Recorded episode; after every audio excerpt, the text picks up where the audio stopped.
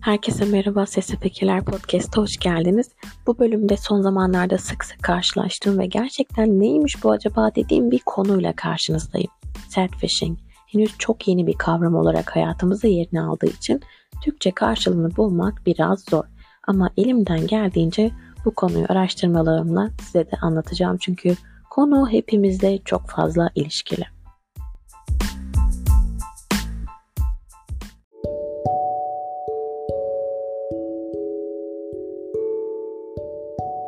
Sosyal medyada ekranınızı kaydırırken ya da takip ettiğimiz insanların hikayelerinde paylaştıkları postlarında fazlasıyla duygusallık barındıran içeriklerle şüphesiz sürekli karşılaşıyoruz. Hatta bazı insanlar o kadar fazla duygusal, ajitasyona kadar uzayan şeyler paylaşıyor ki ya takip etmeyi bırakıyoruz ya da hikayelerini gizliyor ve görmek istemiyoruz. Çünkü artık olumsuz bir etkileşim oluşturduğunu hissediyoruz.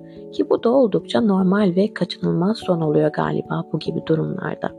Bu kişiler belki sürekli alıntılarının yer aldığı hani o trip atan kartlardan aslında kendisinin çok daha fazla iyisini hak ettiğinden ve kendi değerini bilmenin ne kadar önemli olduğunu söyleyen videolu arka fonda ağlatacak kadar duygusal müziklerin eşlik ettiği paylaşımlar. Neyden bahsettiğimi anladığınızı düşünüyorum da bazen ucu açık, belirgin olmayan, kendisinin hayal kırıklığına uğratıldığını söyleyen ya da işte burası etme bulma dünyası ne ekersen onu biçersin gibi gizli mesajlarla karşı tarafa derdini bu şekilde anlatmaya çalışan insanlar görüyoruz. Hatta bu kişilerle bir yakın ilişkimiz varsa ve olayları üzerimize alınmak gibi bir meylimiz de varsa yazılan mesajın kendimize yöneltildiğini bile düşünebiliyoruz. İşte bahsettiğim bu tarz dikkatleri üzerine çekmeye çalışma davranışları geldiğimiz, bulunduğumuz dünyada o kadar yaygın bir hale gelmiş ki akademi dünyası buraya bir göz atalım iyi olur demiş ve adını da Sadfishing koymuşlar. Kabaca sözcüğü sözcüğüne bir çeviri yapacak olursak sad üzgün, fishing ise avlamak demek. Melankoli avı, hüzün avı gibi de bunu düşünebiliriz sanırım diyorum. 2021 yılında American College Health dergisinde yayınlanan bir akademik çalışmada araştırmacılar self-fishing kavramını şöyle tanımlıyorlar. Sempati yaratmak adına sosyal medyada kullanıcıların bulundukları duygusal durumlarını abartarak yayınlama eğilimi. Ve hepsi bir yana self-fishing kavramının aslında bir şey, bir olay olduğunun kabul edilmesi bir ünlünün bunu yapmasının hemen ardından gerçekleşiyor.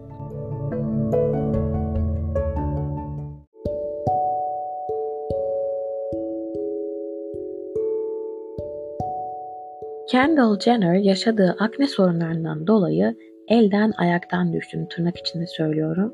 Onu çok yıprattığını anlatıyor ve sonradan anlaşılıyor ki işler aslında pek de öyle değilmiş. Esasında Jenner bir markayla anlaşmış ve bu bir cilt bakım markası arkadaşlar.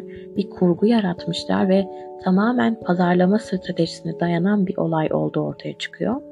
Böylece gazeteci Rebecca Reid de bu olaya catfishing diyerek terimi aslında hepimizin ortasında bomba gibi bırakmış oluyor. Çakış hikayesi bu yani. 2021'de yayınlanan bu araştırmanın öncü araştırmacılarından biri de Kara Petrofes.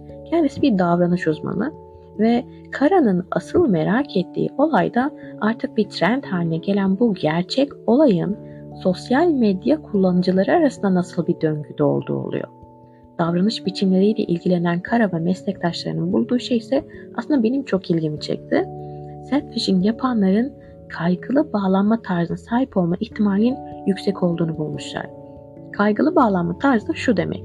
Kişi kurduğu bağlarda güvende hissetmek konusunda zorluk çekebiliyor ve ilişkilerinde terk edilme korkusu yaşıyor. Kara diyor ki yaptığımız araştırma bize şunu gösteriyor. Kaygılı bağlanan insanlar diğer insanların onayını aramaya eğilim gösteriyor ve durmayan, sürekli halde olan bir arkadaşlık faaliyetine, online ya da yüz yüze arkadaşlığa ihtiyaç duyuyorlar. İşte bu durumda onları catfishing yapmaya itmiş oluyor aslında. Hatta ben bu konuyu açtırırken gördüğüm fark ettiğim şey beni biraz şaşırttı. Sonra da dedim ki yani evet olabilir. Bu olayın ergenlik çağında olan gençler arasında daha fazla yaygın olduğu ve çalışmaların da merceğinde onların olduğunu gördüm. Düşününce tam da duygusal anlamda bazı düzensizlikler yaşanan ve akranlarıyla sürekli bir kıyas halinde yaşamak zorunda kalan okula gidince zorbalıklar yaşayan gençler geldi gözümün önüne. De dikkatleri üzerine çekmek isteyen bireyleri de dahil edersek evet dedim neden olmasın gayet de olabilir.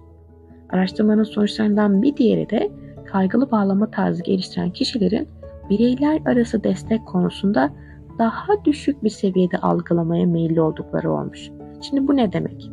Kendilerini kabullenilmiş hissetmiyor olabilirler ya da dahil oldukları, ait oldukları bir gruptan, bir zümreden yeterince somut, elle tutulabilir, gerçek bir destek almıyor olabilirler. İşte bu durumda bizleri şuna inandırmaya itiyor diyor Kara. Belki de kaygılı bağlanma ve birbiriyle ilişkili olumsuz bireyler arası deneyimler yaşayan kişiler daha fazla uyumsuz online davranışlar sergileyebiliyor. Nedir bu davranışlar derseniz mesela destek almak için depresyondaymış gibi görünme ya da sosyal medyada üzgün bir şekilde görünme. Aksi halde sanki o destek hiç var olmayacakmış gibi bir his. Tabi illa şifreli, üzgün tınılı bir mesaj paylaşmak için de kaygılı bağlanma geliştirmek zorunda değil bireyler. Bir psikoterapist olan Tess Brigham da çok vurucu bir şekilde ifade etmiş aslında bu konuyu. Hepimiz onaylanma ihtiyacı duyarız ve self-fishing bu onayı elde etmenin sadece hızlı ve etkili bir yolu. Düşününce çok yerinde bir ifade. Sosyal medya baş döndürücü biçimde hızlı evet. Her ne içerik paylaşırsak yarın milyonlara ulaşmayacağının kimse garantisini veremez. Yine benzer şekilde bir beğeni hızlı bir dopamin kaynağı olurken kırılgan, zayıf olduğunuz bir şeyi paylaşmanızın ardından gelen sen çok kötüsün, bunu da yaparsın, atlatırsın gibi yorumlarda bazı insanları aynı şekilde etkileyebiliyor. Lisanslı klinik sosyal hizmetler uzmanı olan Nicole Sanders da konuya bazı yorumlar getiriyor. Bu yorumları da çok gerçekli bulduğum için sizinle de paylaşmak istiyorum.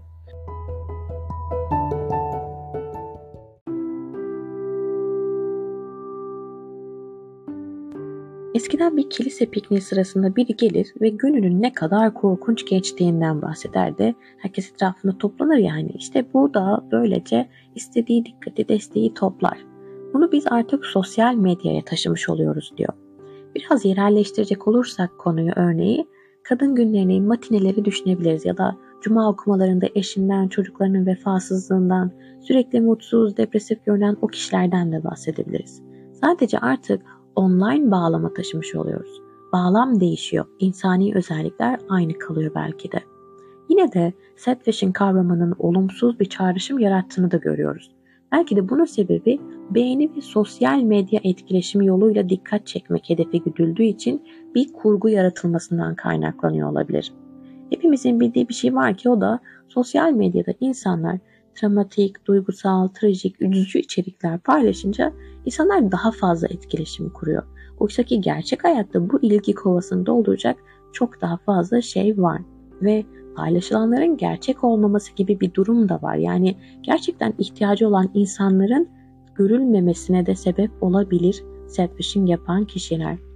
Yine de gerçek olanları baz alınca bunları online yapan bireylerin paylaşımı yapmalarının hemen ardından çok daha iyi hissettiği tahmin ediliyor.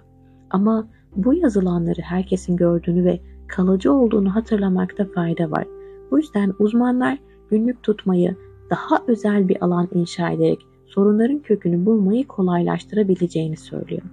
Peki böyle bir paylaşım gördüğümüzde biz ne yapalım sorusuna da cevap veriyor uzmanlar. Hikayesinde ya da işte postunda bu tarz bir paylaşım yapan biriyle karşılaştığımızda direkt paylaştığı şeyle ilgili değil de daha genel olarak hayatının nasıl gittiğini sorabiliriz. Ardından kişi eğer gerçekten bir bağ ihtiyaç duyuyorsa biz gerçek bir arkadaşlık sunabiliriz, teklif edebiliriz. Tanıdığımız biri ise de onu teşvik eden kelimeler belki kullanabilir ya da bir kitap önerisinde bulunabilir ya da eskiden sizin de benzer bir durumdayken aynı konuyla nasıl baş ettiğinizden bahsedebilirsiniz diyor uzmanlar. Siz de benzer deneyimler yaşıyor musunuz? Yorumlarınızı bekliyorum. Sesli Fikirler Podcast Instagram hesabını takip etmeyi unutmayın. Bir sonraki bölümde görüşmek üzere. Hoşçakalın.